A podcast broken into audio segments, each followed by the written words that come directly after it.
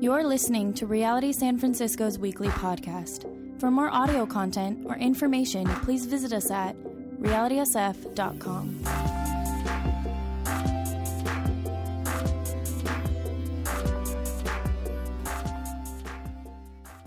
All right, so I'll start in verse 1. Genesis 29, just such a fun, crazy chapter. Verse 1 Then Jacob went on his journey and came to the land of the people of the east. And as he looked, he saw a well in a field. And behold, three flocks of sheep lying beside it. Um, when all the flo- oh, outside it, for out of the well the flocks were watered. The stone on the well's mouth was large. And when all the flocks were gathered there, the shepherds, plural, would roll the stone from the mouth of the well and water the sheep, and put the stone back in its place over the mouth of the well when they were done. While he was still speaking with them, verse 9, Rachel came with her father's sheep, for she was a shepherdess. Now, as soon as Jacob saw Rachel, the daughter of Laban, his mother's brother, and the sheep of Laban, his mother's, uh, his mother's brother, Jacob came near and rolled the stone from the well's mouth and watered the flock of his, of his mother's brother. And then Jacob kissed Rachel and he wept aloud. and Jacob told Rachel that he was his father's kinsman and that he was Rebekah's son. And she ran and told her father. And as soon as Laban heard the news about Jacob, his sister's son, he ran to meet him and embraced him and kissed him and brought him into his house. Jacob told Laban all these things, and Laban said to him, Surely you are my bone, bone and flesh. And he stayed with him a month. Then Laban said to Jacob, Because you are my kinsman, should, should you serve, therefore, serve, uh, serve me for nothing? Tell me, what shall your wages be? Now Laban had two daughters. The name of the older was Leah, and the name of the younger was Rachel. Leah's eyes were weak, but Rachel was beautiful in form and appearance. And Jacob loved Rachel. And he said, I will serve you seven years for your younger daughter Rachel. Laban said, uh, It's better that I give her to you than, than I should give her to any other man. Stay with me. So Jacob served uh, seven years for Rachel, and they seemed to him but a few days because of the love that he had for her. Then Jacob said to Laban, Give me my wife that I may go into her, for my time is completed. Don't ever say that to your father in law. Ever. So Laban gathered together all the people of the place and made a feast. But in the evening, he took his daughter Leah and brought her to Jacob. And he went into her. And in the morning, behold, it was Leah. And Jacob said to Laban, What is this that you have done to me? Did I not serve you for Rachel? Why then have you deceived me? And Laban said, It is not so done in our country to give the younger before the firstborn. Complete the week of this one, and we will give you the other also in return for serving me another seven years. Jacob did so and completed her week. Then Laban gave him his daughter Rachel to be his wife. So Jacob went into Rachel also, and he loved Rachel more than Leah and served Laban another seven years. Oh, that's our text. Let's pray. God, I thank you for your word, God. It's, it's, it's truth, it's reality, it's rawness. I, I, I thank you, God, even as later on in the law, as we get into, well, as we read in Exodus, how, we, how the law even says you can't marry um, two sisters. I thank you that this, that's not read back into the story. This really happened. And though it's like a, a black eye in, in, um, in the book of Genesis, we see your redemption through it, God. And so I pray that we would see it even through our own mistakes, our own mishaps, our own deception, or being tricked, or being uh, really just maybe even falling on difficult times or something. That we'd see your hand of redemption through it. God, you are so good at sanctifying us. You are so good at making us and turning us into your image and more into the image that we were created in. And I pray even still this morning that you would have your way in us, that you would work in us. Holy Spirit, I need your help. I want to communicate your truth and I want to communicate it correctly and rightly. But I also know that I only could speak to people's ears and I can say words. Only you can change hearts and change lives and speak to people's hearts. God, would you do that this morning? We love you and we thank you. We pray in Jesus' name. Amen. Amen. So, what does it look like for God to get a hold of a lifetime? Not a life.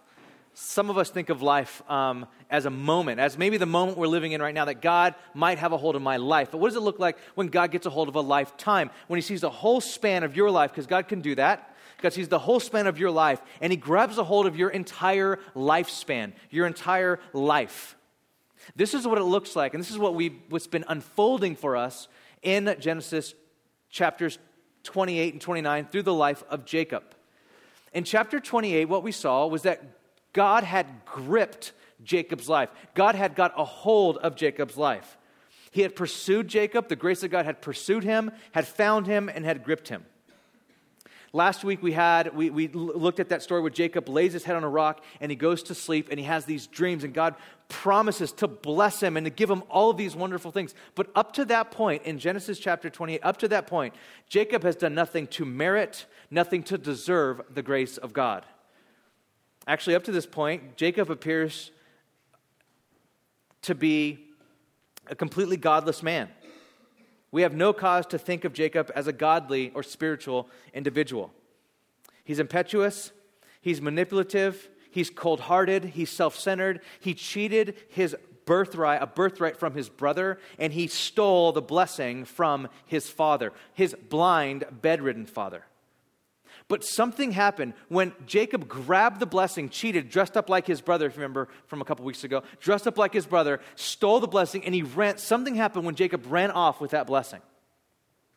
And what we see unfold for the, in the rest of his life is that it's not that, the, that Jacob has the blessing, that Jacob stole the blessing. Rather, the blessing has Jacob. Frederick Buechner, if you've um, ever read any of his books, he's a a wonderful author. And he wrote a book on the life of Jacob. And he wrote it from a, in a first person narrative. It's a great book. And this is how he puts it. Frederick Buechner puts, puts this episode in Jacob from Jacob's perspective. This is how he puts it. When the camel you're riding runs wild, nothing will stop it. You cling to its neck, you wrench at its beard and long lip you cry into its soft ear for mercy. You threaten vengeance. Either you hurl yourself to death from its pitching back, or you ride out its madness to the end. See, it was not I who ran off with my father's blessing, it was my father's blessing that ran off with me. Often, since then, I have cried for mercy with sand in my teeth. The blessing will take me where it will take me. It is beautiful and it is appalling. It races through the barren hills to an end of its own. I think Frederick Buechner beautifully gets it right here.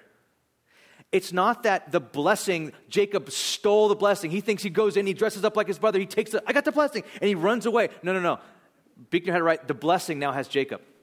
The blessing has gripped Jacob's life, and like a wild dog, he, all that Jacob, Jacob could do is hold on for dear life. And it will take him wherever God desires him to go. It is both beautiful and it's appalling.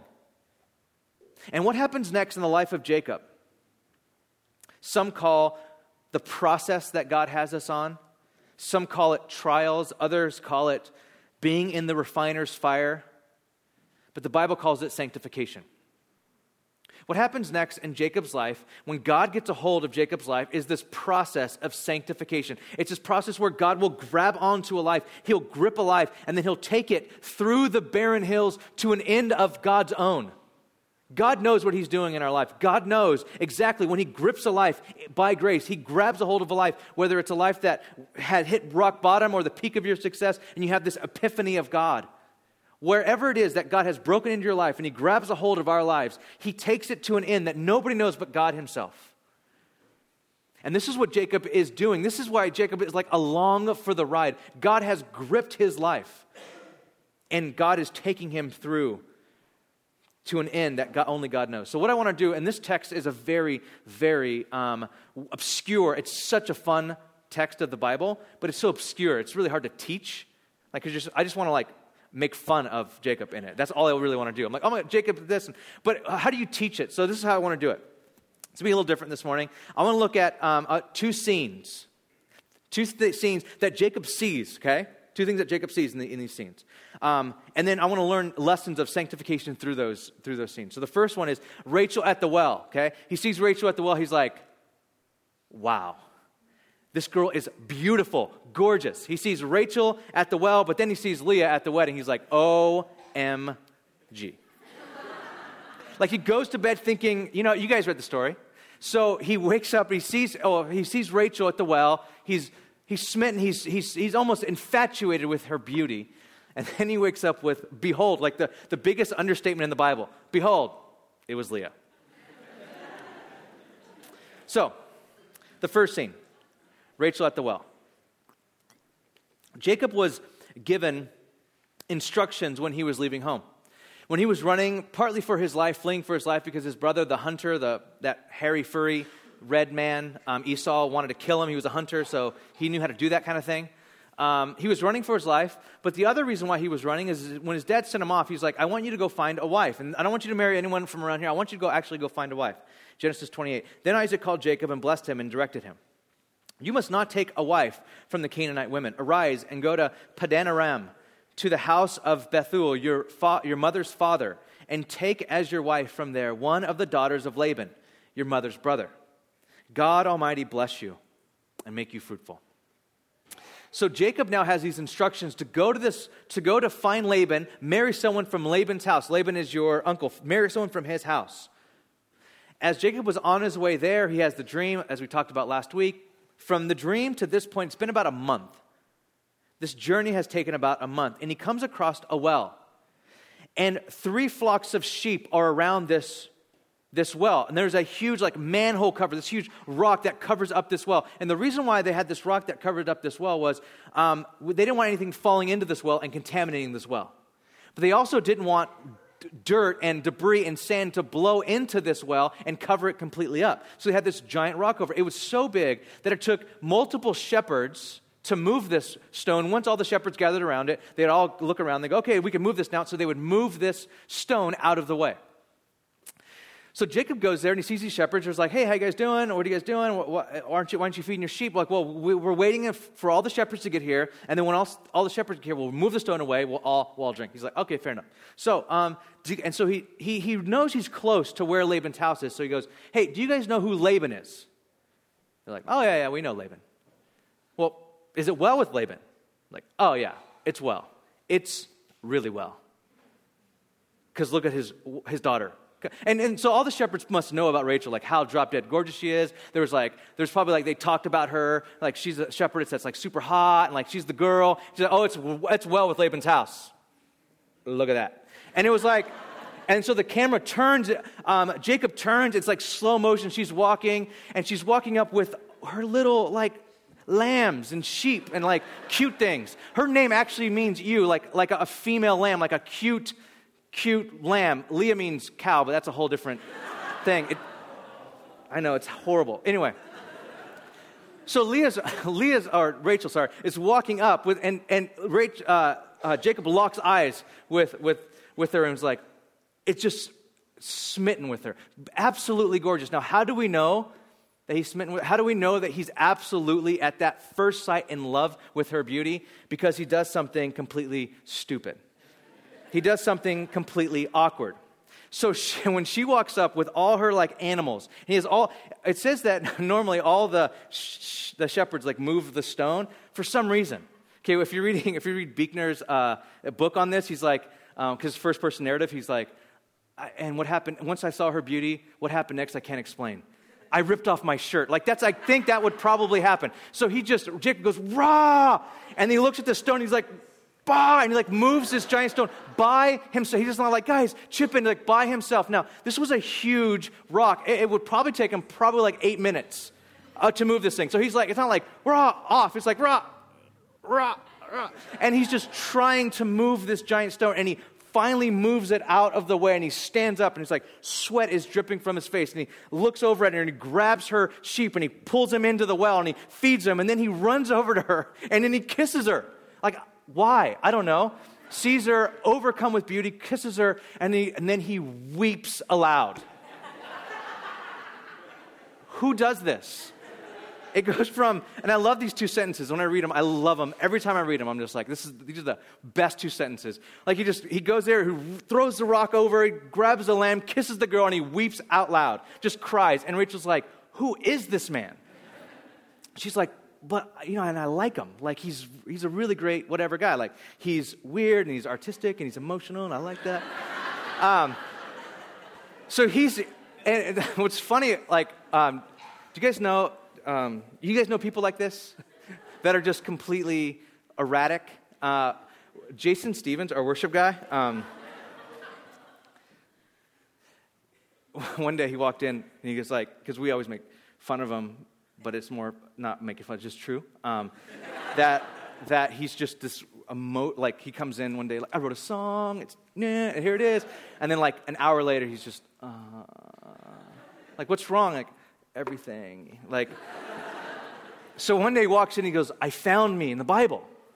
He found you in the Bible. I'm like hoping it wasn't like Jesus or something. I'm like, okay, we got a problem. We got to talk. And I found me in the Bible, and it's like life of Jacob. I'm like, oh yeah, that's you and he reads this little section goes, That's totally me, just rock and kissing and crying, all like within a couple seconds. That's totally me. And I'm like, You're absolutely right. That's you. But, brother, it gets better. His life changes. Okay, so I just want you to know it gets better. So, Rachel is watching all this happen. She is excited that this man has come. She runs over to Laban and tells her dad what happens. This whole episode is, is supposed to remind us of how Abraham's servant found Rebecca. I think Pastor Tarek taught on this. When Abraham's servant was sent to find a bride for Isaac, and he came to a well, and a lot of people think this is the exact same well. And he goes up to the well, and as he approaches the well, he asks, he says, Oh God, God of my father Isaac, bless me today. Would you make my trip successful? Please use me. And then he gets there and he sees beautiful Rebecca. Jacob's mom. He sees beautiful Rebecca, this is before they're married. He sees beautiful Rebecca and he's like, ooh, okay. So he tests her character a little bit. Okay, Lord, if she, if she f- gives me water, but then also draws water for my, for my livestock, then I'll know this is the person. And she does that. And he's like, thank you, God. Like, praises God. Now, you're supposed to think about this. You're supposed to draw your mind to this. But here, when the servant prayed, Oh Lord, grant me success today, Jacob you're supposed to notice that Jacob does not pray. He does not call on God's promise to be with him, just like the chapter before where God said, I'll be with he doesn't walk up to the well and go, God, you said you'd be with me, be with me now. As this beautiful girl walks up, he doesn't do any of that. Where is God? Does God ever show up? Actually, God doesn't ever show up in this entire story. God is involved, but what happens now this transition begins to happen in Genesis, where before, where, where, God is moving through signs and wonders, and God is speaking to Abraham and showing up to Abraham and showing up to Isaac and doing all these things, showing up to Noah. God is very apparent, working through his seen hand. Here, from this point in Genesis, it kind of turns, and now you see God working through providence and his unseen work. And this will go all the way through the rest of Genesis to where it culminates and ends in the life of Joseph, when Joseph will stand before his brothers and say this What you meant for evil, God meant for good.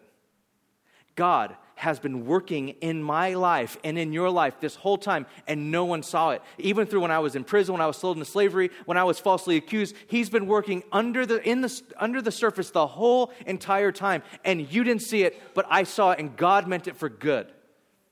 This is where this starts right here. Because the reason why the, the, the, the narrator brings up the rock that, that took several men to move, but he was able to move it by himself. And this, and this kissing and the weeping. The narrator is trying to show us in this emotional response that Jacob did not specifically say that God was there, but Jacob saw in these circumstances the guiding hand of God. A lot of commentators say, and I would agree with them, the reason why, why, why, why, why explain, how can you explain him just crying after the kiss? My arm, or what, why is he crying? He's, he's it, and, I, and I would agree, they're, they're, he's starting to see God's hand. This is all from God.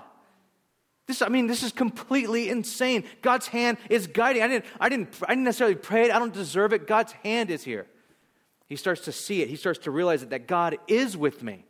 He said he would be with me, and he is with me. I said, God, if you're with me, you will be my God. God is with me. I didn't deserve it. Subtly, through, and we're going to see, through heartbreak, through deception, through him getting what he wants and him not getting what he wants. God is working. And the, the name, the word God is never mentioned. You guys have to lock that into our, we have to, we have to get this. We can't just get this intellectually. We, we got to get this deep, deep down into our soul. When we cannot see the apparent hand of God, does not mean that God is not working. That God is not working, and we might get glimpses of it. Some of us, are led to tears at times when we just weep and cry like God was working this whole time through the worst possible way. He was working the entire time, and I just saw a glimpse of it right here. That's the first scene. The second scene isn't so romantic. It says that Jacob loves Rachel. This is uh, the Bible's equivalent to love at first sight, like an infatuation almost.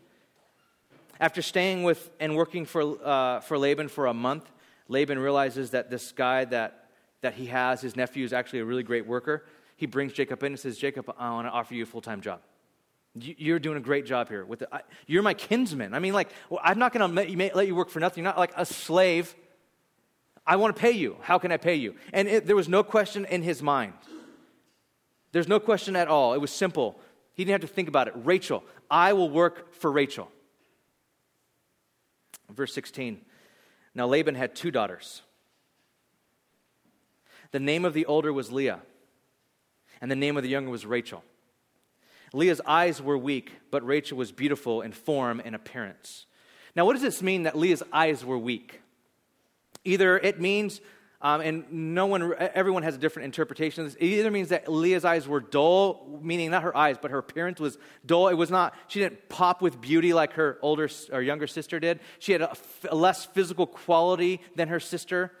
Or it could mean that there's something physically wrong with her eyes. She had like either bulgy eyes or cross eyed, lazy, something wrong with her eyes. Or it could mean that she had beautiful eyes.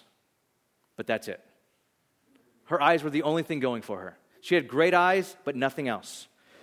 No one really knows what this means, but what we do know is this the narrator contrasts her eyes with the beauty of Rachel. So what we know is that what's used to describe Leah is contrast to the beauty of her sister. So she was not as beautiful, as stunning, as gorgeous as her sister Rachel. We get a, we get a little more. It says, um, he loved Rachel and he said, I will serve you seven years for your younger daughter Rachel. Laban said, and notice how Laban doesn't like say yes or no.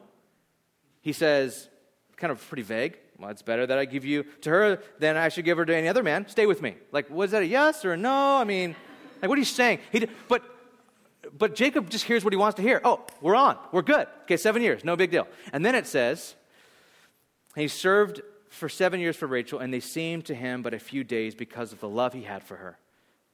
That's how smitten Jacob was with Rachel. He worked seven years of wages for her, which, by the way, in the currency of the time, which a, would, would have been an enormous price for a bride. But it only seemed like a few days because he was that in love with Rachel. And then the very next verse. Then Jacob said to Laban, Give me my wife that I may go into her, for my time is completed.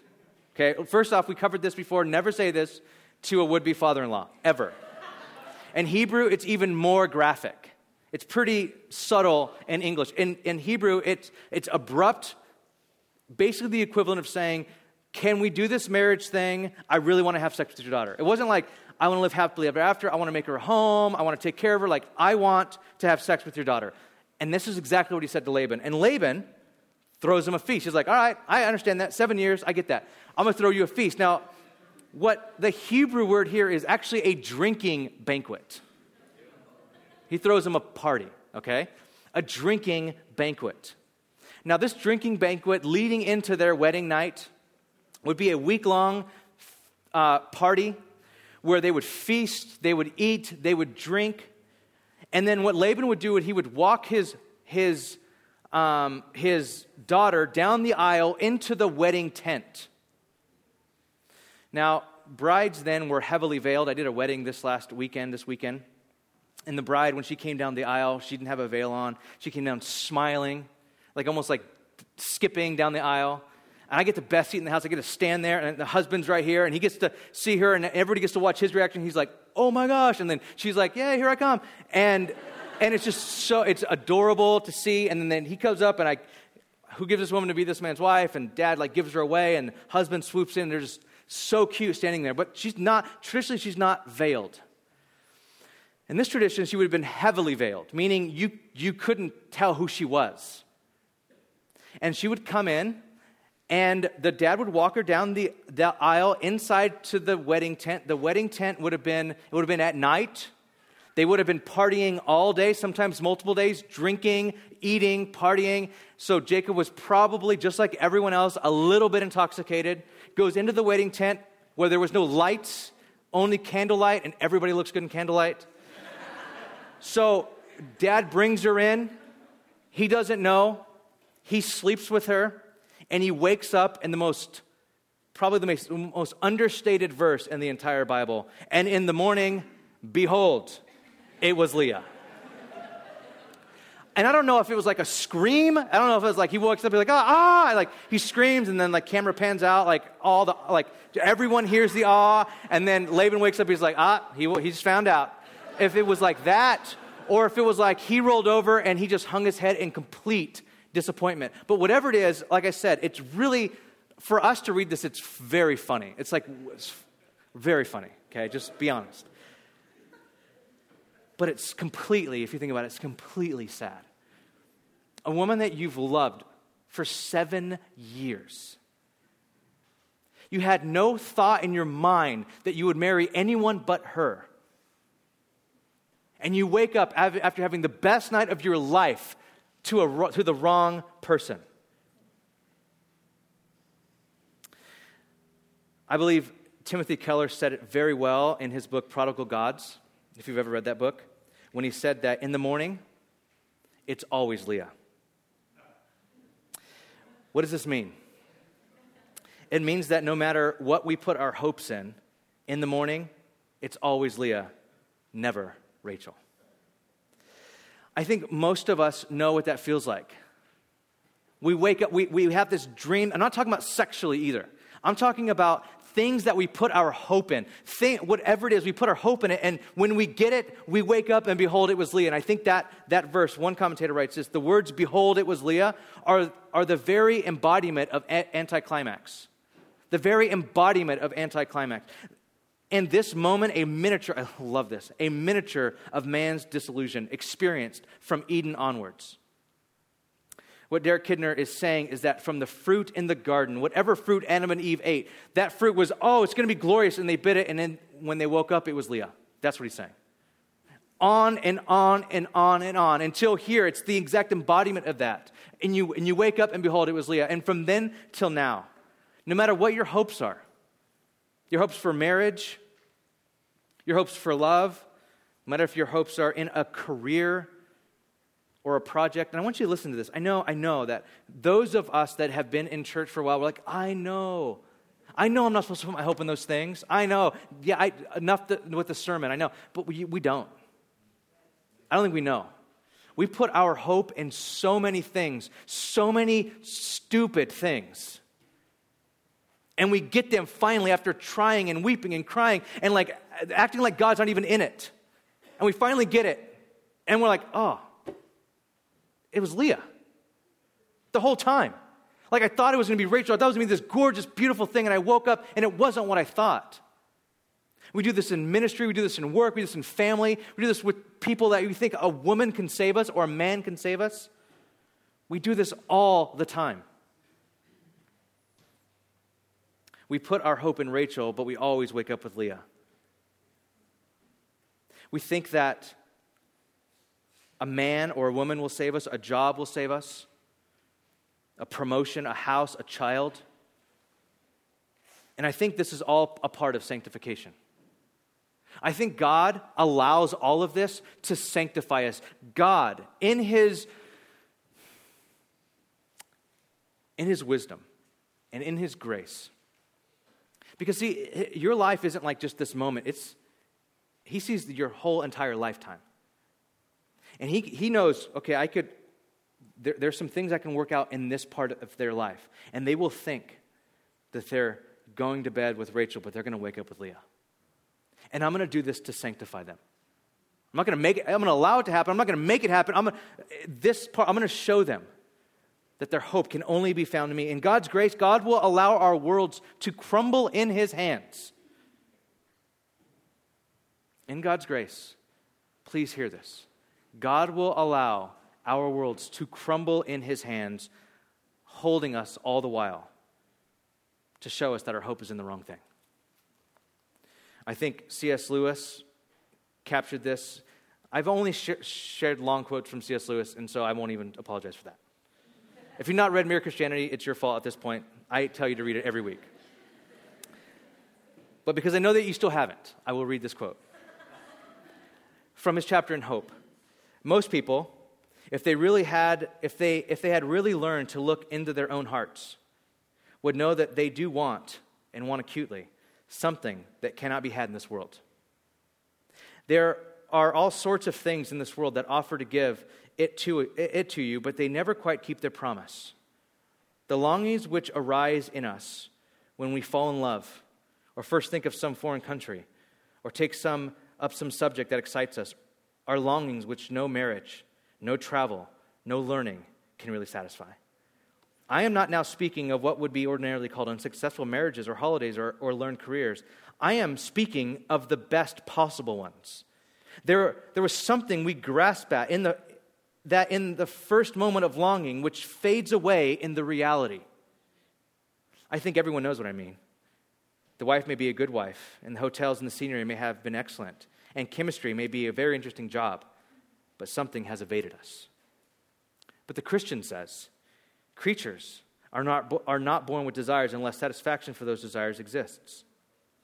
If I find in myself a desire which no experience in this world can satisfy, the most probable explanation is that I, am made, I was made for another world. If none of my earthly pleasures satisfy it, that does not prove that the universe is a fraud. Probably earthly pleasures were never meant to satisfy, but only to arouse it, to, to suggest the real thing. If that is so, I must take care, on the one hand, never to despise or be unthankful for these earthly blessings, and on the other, never to mistake them for something else of which they are only a kind of copy or echo or mirage. What C.S. Lewis is saying is that these longings that we have for love, for place, for self, are things that are pointing us to something even greater than all of those things. There's something that we want and we think, okay, it's found in sex, and we get that and it's not found there. We think it's found in security or a wife or a job, or we think it's found there. Like if I just had that and we get it, and it's like it wasn't that. And his logic, his beautiful logic, is that if you are meant for something and you can't find it in this world and it's still there, you must have been created for something else, something other. What he's getting to when he says it's found in God. A marriage, a woman, a man, a job, a project, a thing, whatever it is, will never, will always evade us. A vacation,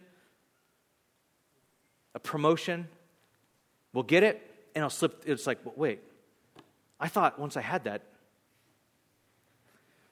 And if you don't get this, not just intellectually, but if you don't get this really deep down, what's so great for me and relieving for me as a pastor is this the grip of God's grace will show it to you. It might take 50 years, God will show it to you. It might take you getting everything you want over and over and over again and realizing it's not it, but God will bring you there. It might be not getting anything you want over and over and over again, and God will bring you there. That's how good the grace of God is. So Jacob goes to Laban. Jacob goes to Laban and he says, What is this that you have done to me? Well, Laban, what did you, what did you, what did you do to me? Did I not serve you for Rachel? Hello. I know them apart. You gave me Leah. Why have you deceived me? For the first time, Jacob is the object of deception. And with his protest to Laban, Jacob unwittingly condemns himself. What does Laban say? Laban says this Well, son, around here, we honor the firstborn. Zing. I had to honor my firstborn. See, Jacob was able to exchange the younger for the older, whereas Laban reversed the trick and exchanged the older for the younger. And so Jacob asked, Why did you deceive me?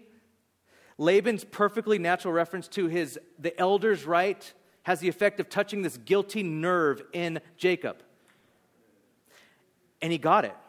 We, as the readers, are to interpret such irony as the work of a divine plan. Jacob's past has caught up with him. And it's almost poetic justice. The deceiver deceived, deprived by darkness of the sense of sight, just as his father was in his blindness. And how did Jacob know?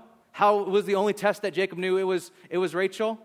By touch, misleading touch. How is Isaac deceived? By touch. Jacob deceived his father with a meal and wine, and Jacob was deceived by Rachel's father with a meal and wine. Jacob dressed up like his older brother, and Leah dressed up like her younger sister. In the Midrash, the Jewish commentary on the Hebrew scriptures, the rabbis inserted a conversation into the story, and this is how it goes. When Jacob awoke and saw Leah next to him, he complained to her, Why did you deceive me, daughter of a deceiver? All night I was calling you Rachel, and you answered me? And you, she retorted, Your father called you Esau, and you answered, Why did you deceive him? Now, how are we to read this story? Okay? Now, if this, this is the, again, this is such a great story, but how are we to read it? I could sit up here and go like this Hey, everyone, listen, because I have you right now, right? I could be like, You reap what you sow. You lie, psh, you're done. Like it's going to come back at you the same way, and we're all, we would all fear. And then I would go, let's worship, and everybody would be like, God, help me. everybody would. Because we know if that was the moral of the story, we'd be done for. We're like, wait, I do that all the time. Is it you reap what you sow, you get what you deserve? See, Jacob didn't really get what he deserved, though. He got everything God promised him.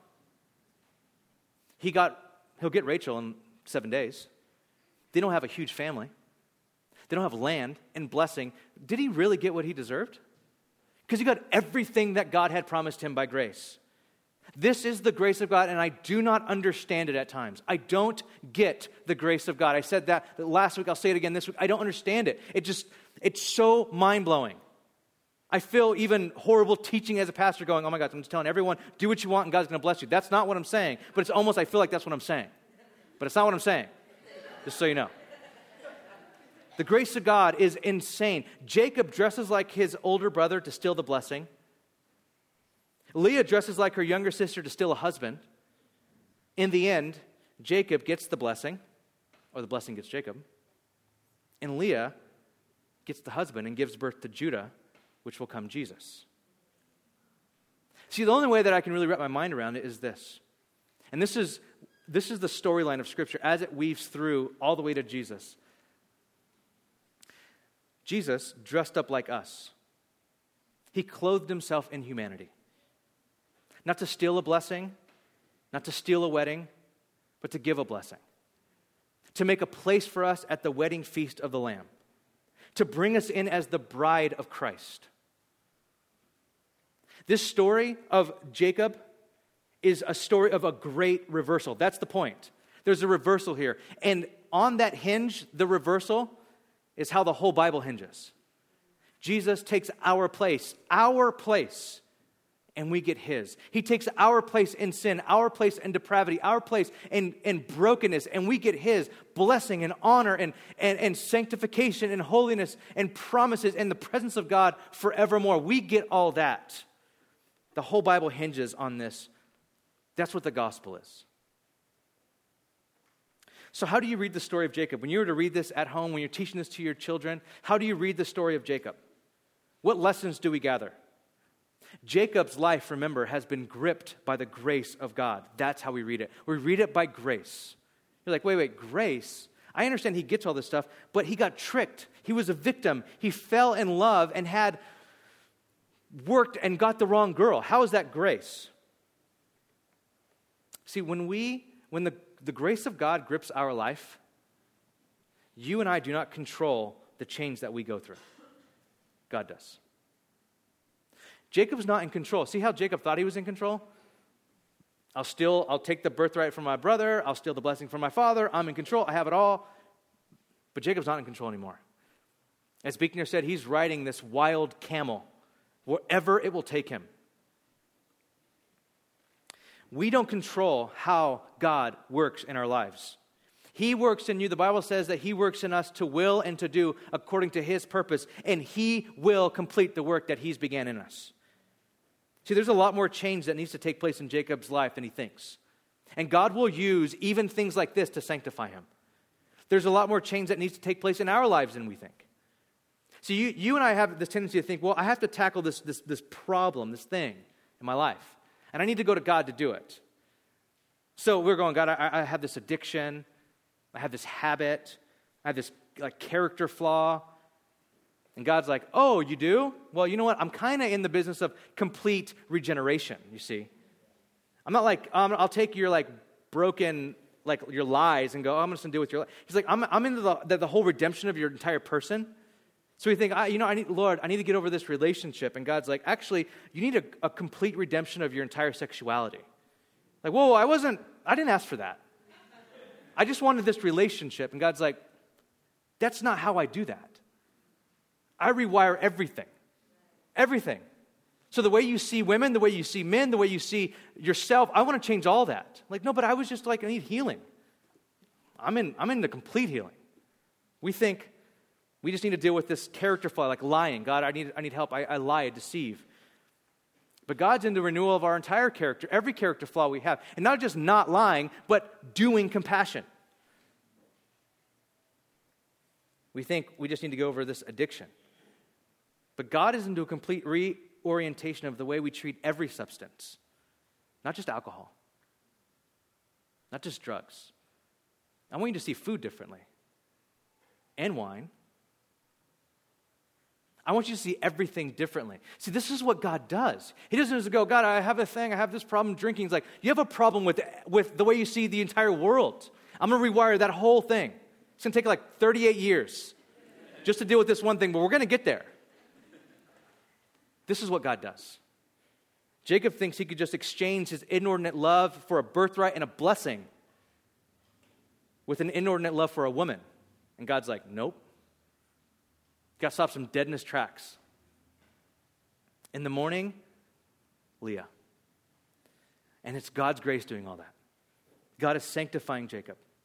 See, sanctification doesn't happen outside of a fallen world. Sometimes we think when God makes us more like Him, it's always on this retreat. Like I leave on a retreat, or, or, or, or I go to like yoga, or you know, I, I go do something out there, and it's just I'm quiet. I'm by the ocean, and, and I have my Bible, my journal, and like a cup of coffee, and it's like that's where God sanctifies me. Actually, God sanctifies you at work when you have a deadline and you can't make it, and you're like, that, that's, that's where God sanctifies you. God sanctifies you in your cubicle, in your home, places you least expect it. God, that's where God is sanctifying you. God is sanctifying you through every small decision and every big decision. God is at work in your boring moments, your worst moments, your best moments. God sometimes uses failure in our lives to draw us to depend on Him. You know why God does this? Sanctification, we sometimes think sanctification is about making me awesome. Like, God, when you sanctify me, I will be super Christian and I will be super awesome. It's not about you. Sanctification is about God turning you into a key player in the story of redemption of the whole world. God's like, I'm going to take you, I'm going to sanctify you, I'm going to place you into my unfolding story of how I redeemed all of San Francisco, how I redeemed all of the entire universe and you're a part of that story, that's why the process of sanctification is happening in your life. That's why. Not to make you awesome. Not to make you awesome for a spouse. Like, God sanctify me, so I get to marry up like 10 notches on a spouse. That's why God's, that's not why God's sanctifying you. God is sanctifying you because you're going you're going to play a role in something way bigger than yourself. Why is God sanctifying Jacob? Because his name will be Israel, and his sons will be the tribe of, tribe of Israel. And one of his sons, Judah, will come King Jesus. It's way bigger than you and I think. And what we have to do is we have to just release our lives in the hands of God's in the hands of God. We have to even every every mishap, every brokenness, not just like the good but the bad, like release all of it in God's hands. And I know that's just so like Christian to say that. But you know what that means. I think I, I think you do. I think you know exactly what that means for you right now. So let's spend some time responding to God. And let's not use the excuse, I've heard this before. Let's not use the excuse, I'm above that, I'm beyond that, I did that last week. Right now, let's respond. Thank you, God, for your word, your promises to us. I pray that we would get this really great reversal and our deep down into our hearts, deep down in our soul, like the, we deserve, we deserve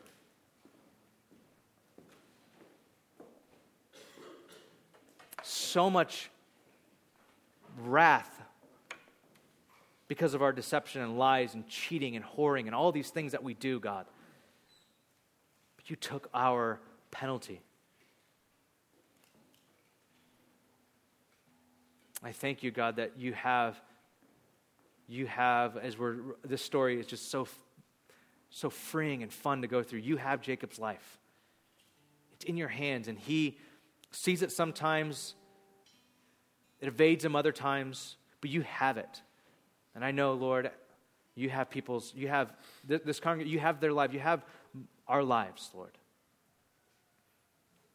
I pray we'd see it, we'd recognize it, we, we would repent, you would change. I, we would not stop your work in us.